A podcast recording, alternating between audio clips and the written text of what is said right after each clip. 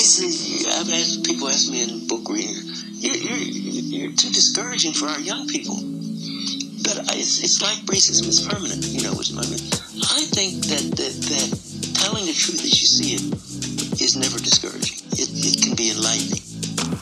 Things have changed, but you're saying at, at its root it hasn't, That's, that's and right. it can't. And if the things have taken taken different forms.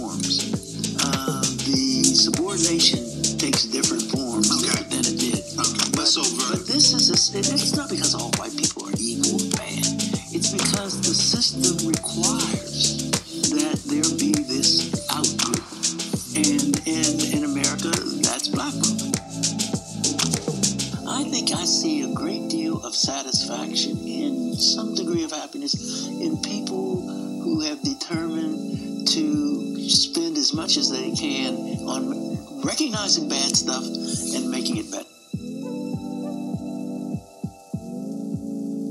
What's up? Welcome to the Space Traders Podcast. My name's Ray Sean, and we're taking a look at some of the stories written by civil rights lawyer and activist, scholar, and professor Dr. Derek Bell, and then reflecting on his perspectives about racism in America. So go back, listen to the first two episodes, listen to episode one for a better understanding of who Derek Bell is, the person, and then some of the influences that shaped him and his perspectives about racism and the law. On this episode, we're looking at a story titled The Space Traders that comes from Bell's book titled Faces at the Bottom of the Well. Now, obviously, The Space Traders is the namesake for this podcast, and it's probably Bell's most well known of his legal stories, and it's also the longest. So, what I'm going to do here is give an overview of the story that'll last a few minutes, but I really recommend reading the entire thing if you want to get the most out of it. So, if you're up for that, I've included a PDF of the story over at thespacetraderspod.com, and you should also know that there's a film version of the story that came out back in 1994. Uh, you can watch it on YouTube, and I also include it in the post as well. So, one more thing, because there's so much in this story to reflect on, I'm going to spread the reflections out over two episodes. And so, this episode is going to be some general reflections about the story, and then the next episode will start to get into some of Bell's perspectives about it. So, let's get into the story of the Space Traders.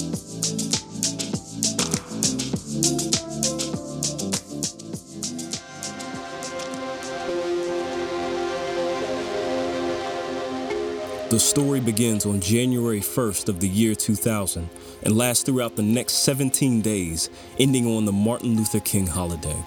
The United States is in a period of significant decline economically, environmentally, and financially. The country was trying to survive just like any third world nation.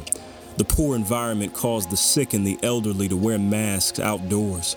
Debt and greed had sunken the country into new lows. Natural resources like oil and coal were nearly depleted. On January 1st, 1,000 alien ships the size of aircraft carriers arrive off of the shores of the Atlantic coast from Plymouth Rock to the Outer Banks. As people, politicians, and celebrities gather to watch the alien travelers exit their ships, the visitors, in a Ronald Reagan like sounding voice communicator, make the offer to the onlooking crowd of American citizens. Here's what they say. We are space traders, bearing exquisite gifts that will restore your nation to its former glory. Nearly limitless quantities of gold and precious metals that will instantly erase your deficit. Machines that will renew your rivers and your air. Cold fusion technology for a safe, cheap, and inexhaustible source of energy. All we ask in return is the delivery to our vessels five days from now every child, woman, and man in your nation with at least 2,500 milligrams of melanin in their skin per square centimeter. What the hell is melanin? Put more simply, in trade for solving all your most pressing domestic catastrophes, we are asking for every person in your country that you would classify as black. Are you kidding? No, we are not. What are you going to do? Well, that does not concern you. We give you five days to decide, and the offer is non-negotiable. We will not try to coerce you in any way. Yet, I hope we can do some business together. and so they offered to provide for the country's greatest needs that would consequently propel the nation into a future of unrivaled flourishing, enough gold to bail out the country from its significant debts, chemicals that would unpollute the now toxic environment, and they offered a nuclear engine that would replace the decreasing supply of fossil fuels. All of these things would be given to the country in exchange for all of the African American citizens of the United States to be given to the space traders where they would be taken back to their home planet. Over the next 17 days, the country nearly turns itself upside down, working through the space traders' offer. On day one, the president and the federal government do everything in their power to accept the traders' offer by thinking about how to convince black Americans to board the alien ships. They start off by holding cabinet meetings with the president and his all white cabinet. It's an election year, and so having these gifts that the space traders were offering would propel his presidency into the next term and would make for a bright future for the party. Thousands of citizens were already calling the White House, the majority of them urging the president to accept the offer. During the meeting, cabinet members said things like, quote, if I could guarantee prosperity for this great country by giving it my life or going off with the space traders, I would do it without hesitation. And the departure of blacks would ease substantially the burden on our state and national budgets. The cabinet then tries crafting patriotic and sacrificial language to convince blacks that going with the traders is a service and a duty to their country. Although the president's cabinet was all white, there was one black person in the room, a man named Gleason Golightly a political conservative black economist and professor who had spent much of his career playing to the favor of the political right and consequently against his own people but who now found himself in a difficult place as the president and his cabinet were attempting to get him to agree with the trade and were even wanting to use him to promote the trade in exchange for he and his family being able to live in Canada. Golightly tries to get the cabinet to reconsider, being that the trade affects both he and his family, and he tries to get them to do the right thing, citing the history of white America's previous attempts to try to get rid of black people. But Golightly fails as the potential economic benefits, the trader's gifts, and the interests of those in power to preserve the country all outweigh their concern for black citizens. On the next day, Golightly appears in front of a room of white liberals and outraged blacks who formed a coalition against the trade. Bills against the trade were already being drafted and plans for resistance were being developed. Gleason Golightly convinces the leaders of the meeting to give him just five minutes to speak to the crowd, who he knows opposes him. But he stands in front of them and he admits what he'd never admitted before, but what everybody now knows that in America, black interests are constantly sacrificed for white interests and preferences. As the majority of America was already considering the trade, Golightly stated that it's not enough to make excuses in these moments anymore by saying the old white liberal adage that this isn't our country. Now everybody has to face it. But what are they supposed to do about it? Golightly tries to convince the audience to outsmart the majority of whites who want to send black people away by telling them to do what black people have always done make the bleak opportunity and the grim situation look good enough and alluring enough to invoke jealousy. In other words, manipulate the majority. If they came up with a plan to say that the space traders are taking black folks to a better world, to an extraterrestrial New Jerusalem, then whites will perceive it as unfair, and that'll get them to ultimately change the offer. The coalition doesn't listen.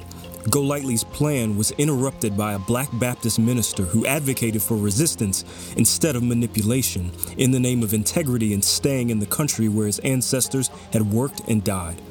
The minister then proceeded to lead everyone in singing Amazing Grace, drowning out Golightly's plan before the coalition made the final decision on how they would respond. The next day, the president addressed the nation, beginning by highlighting the bad economic status that the country was in, followed by his insisting that there was no evidence that the trade was about discrimination against any race, religion, or ethnic background, even though it would only specifically affect blacks. Everything was under review, he assured the nation. And so while the federal government and the public sector was in full support of the trade, The private sector in corporate America does everything to oppose the trade. The potential loss of 13% of the American population and the effect that this absence would have on the economy, the middle class and poor white populations, who would now see clearly and feel the income disparities between them and the rich. It was a reality that was too heavy to fathom. There would potentially be a class revolt shortly after blacks left.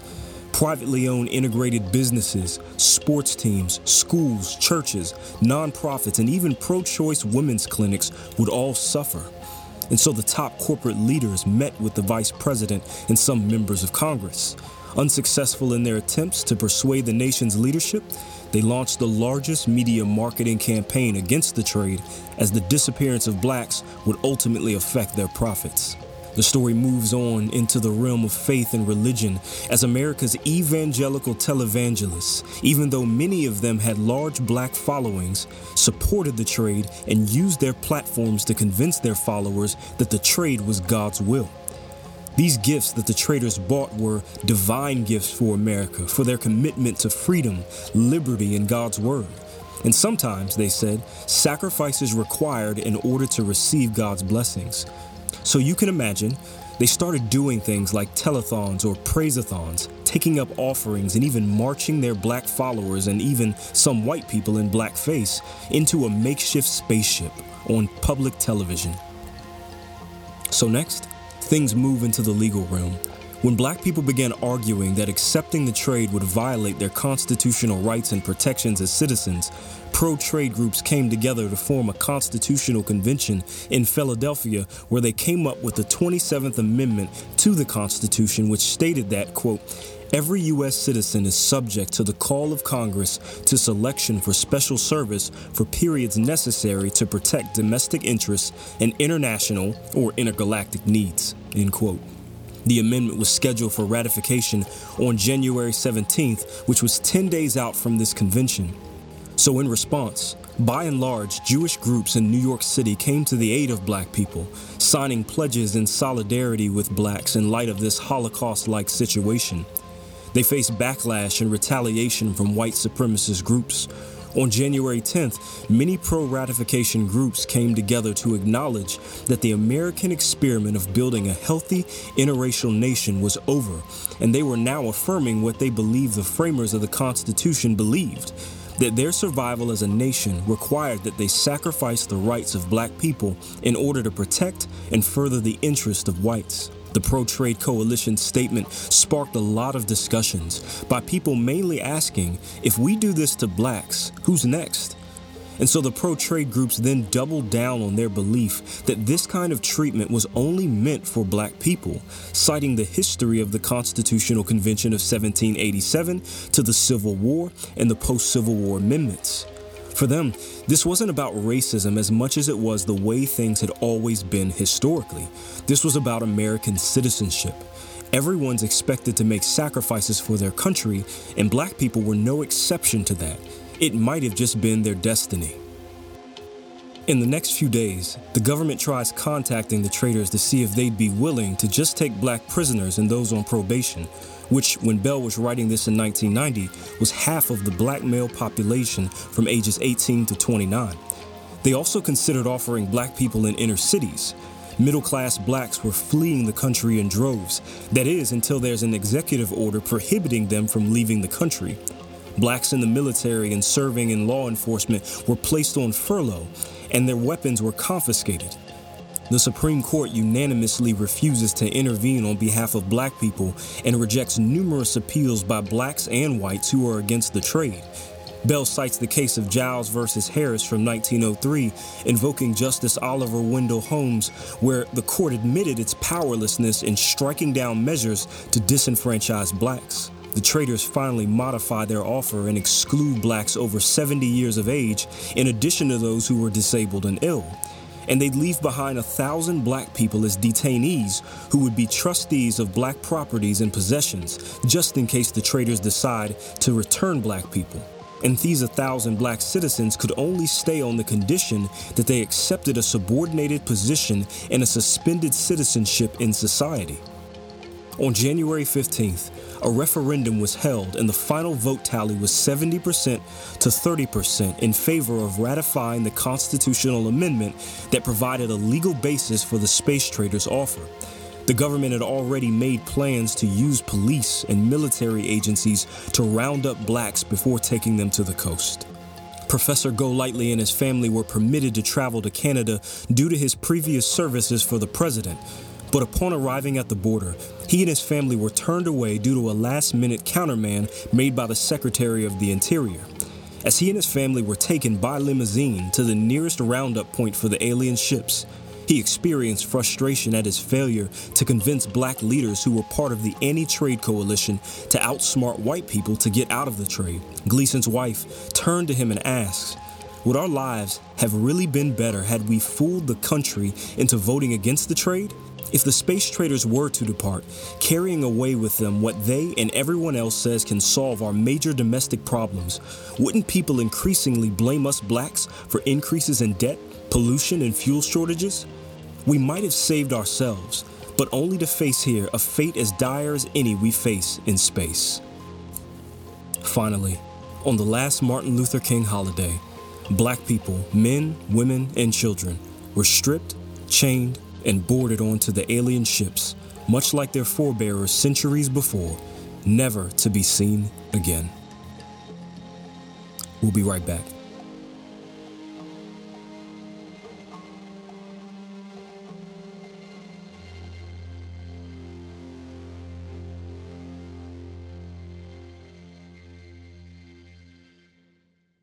All right, welcome back. So, uh, there's literally so much to process from this story. So, I'm just going to start off by sharing some of my personal reflections first. This is the parable that actually introduced me to Dr. Derek Bell. I'd already been hearing a lot about critical race theory, but I was reading a book about racism in the post civil rights era written by uh, Professor Robert Smith, who I'll quote later on in this uh, episode. Uh, but in one of his footnotes, he mentioned the parable of the space traders, and all it mentioned was something like a sentence summary of the story uh, something like white people would put black people on spaceships if it preserved the country or something. And so that just sounded really random, and I just wanted to know more. And so that's when I went on to, to find and read the parable, and I was blown away after reading it. First of all, uh, this story is beautifully written. Derek Bell is an amazing writer, and I think he said something about wanting to be a writer if he were not a lawyer. And so I wasn't surprised to find out that this story was actually turned into a short film four years after it was written because it's really just that good. Secondly, uh, this story is moving. Um, you can't read this story and not be moved in some way, in one direction or the other. Uh, the tone of the story is, is definitely pessimistic at times, but it's also hopeful and optimistic at certain points as well. Uh, again, you, you might be angry or sad or in disbelief when you read this story, but you will not be unmoved. Uh, my initial reaction in reading the story, about a third of the way into it, was was laughter. Honestly, it was like a disbelieving kind of laughter. Uh, and then by the time I got halfway through it, it got real. And by the time I got to the end of the story, I was floored and then devastated after reading the last line of the story. Lastly, uh, I really think that this story is relevant, or, or at least it, it feels relevant, especially for this day, right? Uh, Bell wrote The Parable of the Space Traders back in 1990, and he wrote it about the year 2000.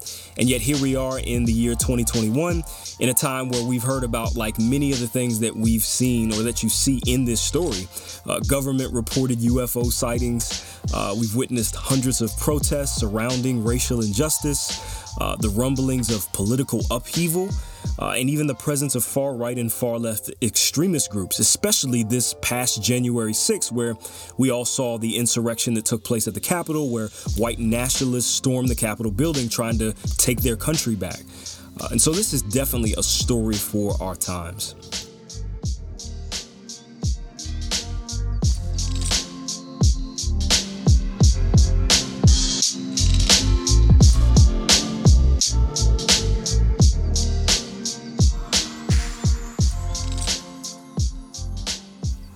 So, the next thing about this story is the responses that it gets. Again, you don't encounter this kind of story and just leave unmoved. If you're white and maybe you're more politically conservative or liberal, then you might hear a story like this and call it racist at first. Or maybe you find it hard to believe that something like this could even happen in our country. Maybe you say that there's no way in history, especially today, that something like this could ever take place, where white people sacrifice black people for their own self interests. What about all the progress that our country's made? Well, if you're black, you're probably more like, nah, the story's a little bit more believable. So I haven't conducted any polls or anything, but whenever I've shared this story with black people, all of them say that it's definitely believable. In an article in the Berkeley Law Journal commemorating the 20th anniversary of the CRT workshop in 1989, a law professor named Adrien Katherine Wing, she said this. She said that in 1994, one University of Maryland College Park professor who used the story in class found that 87.5% of the black students thought that the trade was possible, and 57% percent of white students agreed. Another instructor at Illinois State found that 70% of her students believed that the trade was possible. So, what does possible mean? Well, possible doesn't refer to actual alien spaceships interacting with the government. It isn't even necessarily referring to your white neighbor or your coworker or your friend from elementary school or church thoughtlessly selling you off to aliens. Possible refers to the structural realities of white supremacy or the interest of white of the white majority in the preservation of their country and their power. And so what Bell is pointing out in this parable is this pattern, this historical pattern of white people prioritizing their interests and sacrificing black people in the pursuit of those interests. And so we'll get more into that later, but this is what Bell means when he says that, quote, racial patterns adapt in ways that maintain white dominance, end quote. The racism in the space traders parable is definitely explicit, but not in the same way as the racism that we've seen in, in slavery and the Jim Crow era. But the interests in the welfare of black people are sacrificed in the same way as they were during slavery and during the Jim Crow era and even during the civil rights movement. And so to expand on it even more, the space traders parable, it exposes the ways that white interests for power in this country have sacrificed not just black interests, but non-whites as well such as millions of Native American peoples and their relocation and extermination, Japanese people during their internment during World War II, or Chinese workers who came to build the Transcontinental Railroad and who were exploited and eventually expelled from the country once the railroad was built, and then uh, the hundreds of thousands of Mexican workers in the Bracero program during World War II who faced severe discrimination and exploitation while they worked on declining American farms, and then they faced deportation after the program ended. Many times they weren't even being fully compensated for their work. And so the parable, it also highlights what was true in many of these situations as well. Something that we looked at on the last episode, colonialism. The use of religion or law or science and history and manifest destiny to justify these kind of unjust actions. Now you might think that the space trader story couldn't happen in our time because of all the progress that our country's made concerning race, or our openness to cultural diversity, or the increase of interracial relationships, or more representation and the presence of more people of color in film and media, and even more political representation, including there having been a black president. And you wouldn't be wrong to argue that these things display progress on some levels and that maybe that we've even broken this historical pattern of racism in some sense. But progress for blacks existed during every major era of racism in this country. It existed after slavery during Reconstruction, uh, the Harlem Renaissance during the Roaring Twenties, the rise of the black middle class in the 60s, all of the symbolic black firsts in the 80s. You could almost say that black people and minorities flourished in spite of all the racism, the structural racism that existed around them. And yet, through it all, racism adapted. So, sure, maybe it decreased in its overtness and its explicitness. Maybe interpersonal racism declined in some ways. But what about the implications of persisting and even newly implemented laws and structures that continued to have disparate effects on blacks throughout each of these eras? And so it's the structural, not the interpersonal realities of racism that cause the most damage in this story, which is what I think Bell's point is. So, is this story possible? I mean, yeah. When we're looking at the history of this country and we watch racism adapt literally in every era, even though things are progressively better or, or just different in the times that we're living in now, it would be foolish to think, especially less than a hundred years from the civil rights movement, that it's impossible for things to go backwards. I think black people, well, most black people, certainly think that white supremacy is capable of this kind of thing in any era.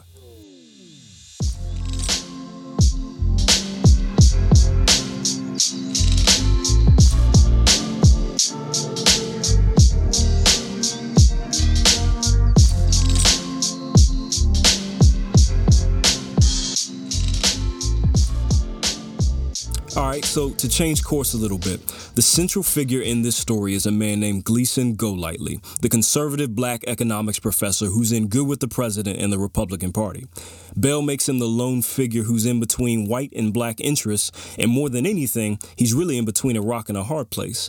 See, this man has built his entire career on playing to the favor of whites, often against the perspectives and interests of his own people. And when it finally comes time to help black people, even though he's got all the right ideas, they won't listen to him. So, does conservative black economics professor sound familiar?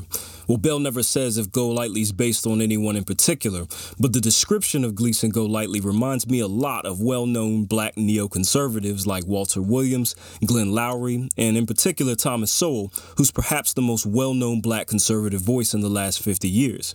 Each of these men are conservative black economists and professors who fit the description in the story. And so when I picture Gleason Golightly, it was definitely Thomas Sowell, although Bell doesn't make that connection. But what's interesting is that both Bell and Sowell, their lives overlap and share some similarities. Both men were the same age, and they both served in the military during the Korean War. Both lived through the civil rights movement and authored several books, and both have Stanford and Harvard University as a part of their academic history. Bell is a visiting professor at Stanford for a year and Harvard's first tenured black professor, and Sowell as an undergrad student at Harvard who went on to become a senior fellow at Stanford's Hoover Institution. And so, even though they share these similarities, these dudes are worlds apart when it comes to the issues of race in America. I couldn't find any record of the two men publicly interacting, but they were both at one time at Stanford University back in 1986, when Bell was a visiting professor and Sowell was a senior fellow at the Hoover Institution. And so during Bell's one year visit, he taught an introductory course in constitutional law, and the students criticized and complained about his teaching. Many of them dropped out of Bell's class and audited other professors' courses. And according to the Washington Post, Bell believed that, quote, some students and faculty might have been motivated to supplement his course because they objected to his interpretation of constitutional law, end quote. And Bell stated that, quote, in a word, the interpretation and my presentation of it was as threatening to some students as my writings are unnerving for many of my law teacher colleagues, end quote.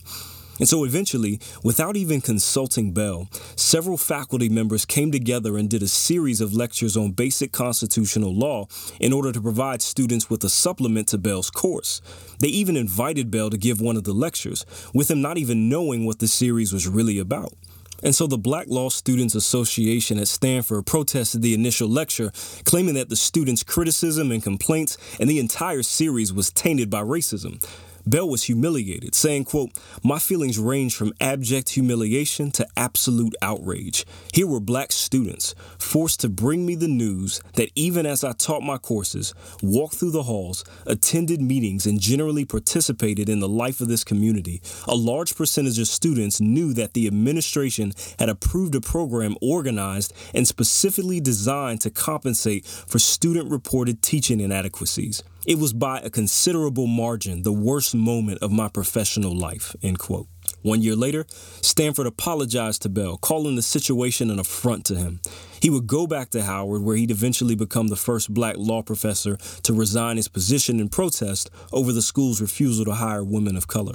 And so, throughout the entire situation at Stanford, it's hard to imagine the staunch black conservative Sowell not knowing about what the progressive Bell was going through at the law school. In a C SPAN interview in 1990, just four years after Bell's experience at Stanford, Sowell discussed Bell's Harvard protest, calling it despicable, praising Harvard for not caving in to Bell, and then thrashing Stanford for doing exactly the opposite. Then, a year after Bell's passing in 2011, during a time when conservatives were using Bell to cast a shadow on then President Barack Obama, Sowell wrote a pretty harsh article about Bell in the National Review, giving some insight into what he might have been thinking about Bell during the entire Stanford situation from decades earlier. Sowell attacked Bell's qualifications as a legal scholar, claiming that he was only appointed at Stanford and Harvard because he was black, and saying that Stanford should have apologized to its law students instead of to Bell, who was, quote, not up to the job. Sowell went on to say that, quote, Derek Bell's options were to be a nobody, living in the shadow of more accomplished legal scholars, or to go off on some wild tangent of his own, which is he was referring to CRT, and then appeal to a radical racial constituency on campus and beyond. Sowell continue saying that, quote, his writings show clearly that the latter was the path that he chose. His previous writings had been those of a sensible man saying sensible things about civil rights issues that he understood from his years of experience as an attorney. But now he wrote all sorts of incoherent speculations and pronouncements, the main drift of which was that white people were the cause of black people's problems, end quote. Again, this was all after Bell was deceased. So all this doesn't point to some kind of beef between Derrick Bell and Thomas Sowell as much as it does the major differences between black progressives like Bell and black neoconservatives like Sowell. Bell's unique perspective finds opposition with everyone from white liberals to black traditional civil rights perspectives, which we do see some of in the story. But if anyone opposed what Bell believed about racism in America, it was black neoconservatives. Neoconservatism started in the 60s in response to several things during that time, including President Johnson's war on poverty, affirmative action, the rise of communism, and anti war and feminist movements. More than that, it was also hostile to the government's role in civil rights reforms promoting racial equality. When the initiatives like the Kerner Commission and the later civil rights movement pointed out that white racism was the cause behind the ghetto and the riots and the systemic brokenness taking place in African American communities, neoconservatives pushed back, stating that negative behaviors and bad culture was the reason for blacks' low status in society. More government programs such as affirmative action and government spending weren't going to fix the black community, and the problem was cultural and psychological. And so in the 80s, neoconservatives saw several black voices gain prominence among them promoting these ideals, and the most popular voice from that movement was that of Thomas Sowell. Sowell's main arguments were that black people were culturally deficient, not because of inherent inferiority, but because of negatively learned behaviors from white rednecks who came from England and settled in the South. Overall, Sowell and other neoconservatives like Glenn Loury and Shelby Steele believed that blacks were partly to blame for their low economic position, and therefore the strategy to fix problems within the black community began with confronting not white racism, but black people. In a recent article written about the inconsistencies in Sowell's arguments, Dawson Vosburgh says this that, quote, there's a microscopically thin line between saying that black people are inherently inferior and are thus blameworthy for their circumstances and saying black people have a bad culture and are thus blameworthy for their circumstances, end quote. Sowell dances on this line and is oftentimes, along with many other neoconservatives, labeled as racist or self hating. Again, Sowell tries to evade the inferiority claim by stating that the negative characteristics of black culture came from white rednecks from England. But Sowell's views and black neoconservative views find such a home in politically conservative and Republican circles because these ideas and beliefs that they hold, they're shared, not just overwhelmingly with white conservatives, but with the majority of whites in America who historically believe the lie of black inferiority. The neoconservative movement, while supporting civil rights legislation, certain tax reforms, and Medicare, they came out against the war on poverty, welfare, and affirmative action because of its aim to address racial inequality. Conservatives believe that the problems within the black community would place a burden on the federal government and need to be addressed within the structures of the family, the church, and the neighborhood. Eventually, as the Reagan administration came into the White House and these ideals were more prevalent, certain civil rights reforms were rolled back and eventually abandoned, a strategy that would continue well into the 90s under President Clinton.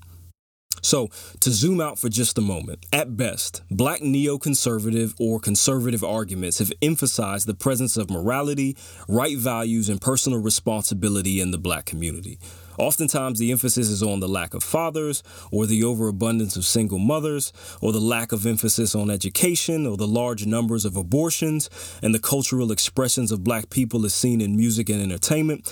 Black conservatives believe that addressing these things is the way to achieve equality and opportunities for black people. And in addition to that, they believe that civil rights reforms have done enough to address the problem of systemic racism and discrimination. Black conservatives would say that by approaching the conversation in this way, that they actually have the best interests of black people in mind, that America is a land full of opportunity and freedom, and having the right character, values, and education is the way for anyone, even blacks who've been historically discriminated against, to achieve that. Gleason Golightly says as much in the parable when he speaks to the president about his presence in the cabinet meeting. Here's a quote from the film. As you know, Mr. President, I have been a lifelong card carrying Republican. I feel I was instrumental in your moderate wing wrestling control of the party from religious extremists. I have often supported this administration's repeal of affirmative action legislation, not protested its decreasing handouts to the poor. And in helping you undermine these policies, I realized that your reasons for doing so differed from mine. And yet I was always a good soldier for the party. I sincerely believed and still believe that black people need to learn how to stand on their own two feet without the crutches of governmental legislation. So, based on the film and the story, Bell clearly knows his opponents. Notice that Golightly's support of the conservative platform in lessening the government's influence in promoting racial equality receives backlash from black communities. Why is that? Well, it causes him to be perceived as a traitor to the interests of black people. And why is that? Well, because historically, black people have largely been what political science professor Robert Smith says, quote, the most discontented group in the United States. Thus, they and their leaders have been most naturally liberal. That is, they have favored a positive, interventionist national government with the authority to intervene in the affairs of the states and civil society to end racism in the forms of slavery, segregation, and racial discrimination. End quote. Black people haven't been largely conservative because historically, to be conservative, and even liberal at times, has meant to conserve the established order, which was established on and subsequently discriminated against black people.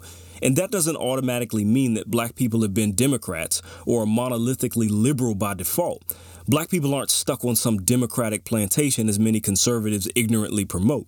Robert Smith goes on to say that, quote, the black community is, and to some extent always has been, the most ideologically diverse in America, end quote. Our leaders have been and have possessed ever changing ideological perspectives that all work towards black freedom and equality in America. And so to quote Frederick Douglass in his speech, What the Black Man Wants, Douglass said this, quote, What I ask for the Negro is not benevolence, not pity, not sympathy, but simply justice. The American people have always been anxious to know what they shall do with us. I have just had but one answer from the beginning do nothing with us. If the Negro cannot stand on his own two legs, let him fall also. All I ask is give him a chance to stand on his own two legs. End quote. That's the aim of Black Thought towards a place where black people can just be left alone and be free to stand or to fall. And there have been several philosophical and political trajectories by which black people have moved towards this aim. Smith goes on to reference Michael Dawson in his book Black Visions The Roots of Contemporary African American Political Ideologies, who notes that, quote, in the most comprehensive study of contemporary black ideological diversity and its historical roots, Dawson identified five discrete ideologies black nationalism, liberalism, conservatism, feminism, and Marxism, end quote. So it's not that conservatism is by nature at odds with black political thought. Even Smith goes on to say that there are indeed elements of Lockean and Burkean concepts in black thought but it's how political conservatism in America has been repeatedly weaponized against black interests. Again, liberalism has been at times as well. But conservatism continues to present itself as an obstacle for the majority of blacks who favor more of an interventionist national government. And why wouldn't we, right? It wasn't churches or families or the changed hearts of individuals who delivered the Emancipation Proclamation or anti lynching laws or the Civil Rights Act. It was the federal government. And so back to Gleason Golightly. It's his sincere belief that by going against more government initiatives to promote racial equality, he believes that he's helping his people to, like Douglass said, stand on their two legs.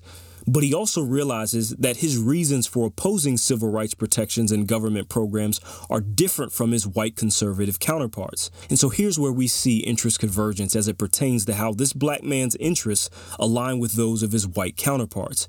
He doesn't want black people dependent on the government for reasons of their equality and freedom.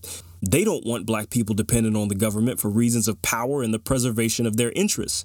And they'll platform Golightly, reward him, and use his views against the black community to achieve their ends because it ultimately benefits them. And so black conservatives today often position themselves or get used in the exact same way. And even this has been a historical pattern. It goes all the way back to this beef between Booker T. Washington, who wasn't a political conservative but was much more of an accommodationist, and W.E.B. Du Bois. Washington's accommodationist views were seen in believing that blacks should accept racial subordination, in his promoting hard work and patience and Christian character and personal responsibility along with black participation in the capitalist system. He promoted all these things publicly, even though privately he actually held to more liberal beliefs and practices. But his public views and actions were also largely coming from a place of fear and disbelief that black people could ever obtain the equality that someone like Du Bois was demanding Naturally, Washington was far more accepted by whites, who also believed that blacks should continue to accept the system of racial subordination and his views ultimately gained him such popularity that they even earned him a dinner at the White House with then President Theodore Roosevelt. So when we're looking at black neoconservatism today and how black people addressing race often get met with Candace Owens videos or questions about what Larry Elder thinks, or we're put into some kind of intellectual octagon with Thomas Sowell, or we get asked if we've seen a Coleman Hughes clip on reparations, so often these black individuals are propped up by white people because regardless of their motivation, motivations as black people, they're saying and aligning with what most white people in this country already believe about the issues pertaining to black communities. That black people are largely and even entirely to blame for our status in society, and that hard work or having all the right values is all it takes to solve our problems. And here's the thing intellectual black and political thought has historically been addressing the personal and moral issues within black communities, in addition to addressing white supremacy. Black people have always valued things like like family structure and work ethic and entrepreneurism and education. We're not a monolith, but the kind of political conservatism that weaponizes our culture and our faults against us, as if to say, fix yourself before you complain about racism, or that racism isn't the problem, you are. Well, that's not representative of the overwhelming majority of intellectual black thought, and it never has been. Matter of fact, there are probably more black nationalists than there are black conservatives who buy into this kind of perspective. And so, again, whatever the motives of black neoconservatives are, whether that be fear or opportunism or a genuine concern for black people, intellectual black thought has had room for a kind of conservatism in the conversations. But it makes the conversation about black equality and freedom much more difficult to have when your views are being hijacked and weaponized by people outside of the community against the community that you're trying to liberate. Which is why in the story, Gleason Golightly has such a difficult time trying to convince black people to accept his solution. He's alienated himself, not by being a free thinker, but by allowing his views to be hijacked and weaponized against black people, and even enabling and salvaging the conscience, as Bell says, of white supremacy. It's sad because he has a real point when it comes to his strategy to stop the trade. He's not a talking head or a grifter. He knows that by appealing to the moral conscience of the white power structure, that's futile, which is what he sees civil rights activists do time after time only to fail. Instead, he sees more efficiency in outsmarting the white majority, particularly by appealing to their interests, which is a strategy that Bell employs in a few of his other parables as a way for blacks to achieve racial justice. But when it comes to persuading the president and his cabinet about the trade, they won't listen. And when it comes to persuading his fellow African Americans, they won't listen either. And so, after all of the years that he spent promoting and defending white interests over and against black interests in the pursuit of equality, he and his family end up just like every other black person in the country stripped, chained, and boarded onto a spaceship, sacrificed by the white supremacy he supported and denied even existed. And the irony is that Gleason and his family are escorted there in a limo, which is quite an image, right? So, Again, we can only speculate if Bell was thinking about Sowell or anyone in particular when he created Gleason Golightly. I mean, writing about your intellectual enemy and then sending him into outer space is the perfectly subtle way to retaliate. But overall, I think it says something to the opportunistic black conservative. Not saying that that's all black conservatives, but I think it's saying something that's much like the mirage of respectability politics. That it doesn't matter what you believe or how well you align yourself with the majority's views on racism or how assimilated you become into that culture. At the end of the day, according to Bell, in America, black interests are constantly sacrificed for white interests and preferences. Black neoconservatives often believe that structural and systemic racial discrimination ended after the Civil Rights Act, and therefore disparities within the black community are largely black people's fault for not taking responsibility for ourselves. But the parable shows that racism in this country isn't always about individual choices and interactions or personal responsibility and good values, as much as it's about power.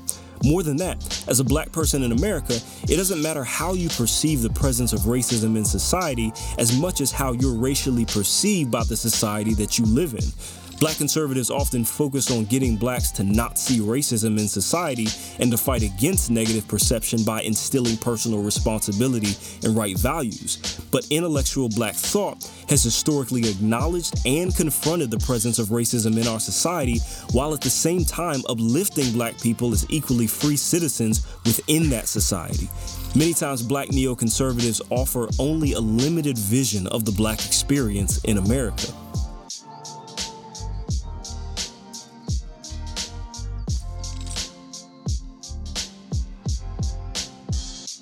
All right, again, thanks for listening. Uh, remember, this is only part one. Next time, we're going to get into more of what Bell's perspectives are on this parable and why he includes many of the things that he includes here. Uh, and so, as always, subscribe, follow us on Twitter at Space Traders Pod, leave a review on iTunes, uh, go back and listen to the previous episodes, and we'll jump in to the Space Traders Part 2 next time. So, we'll see you then. All right.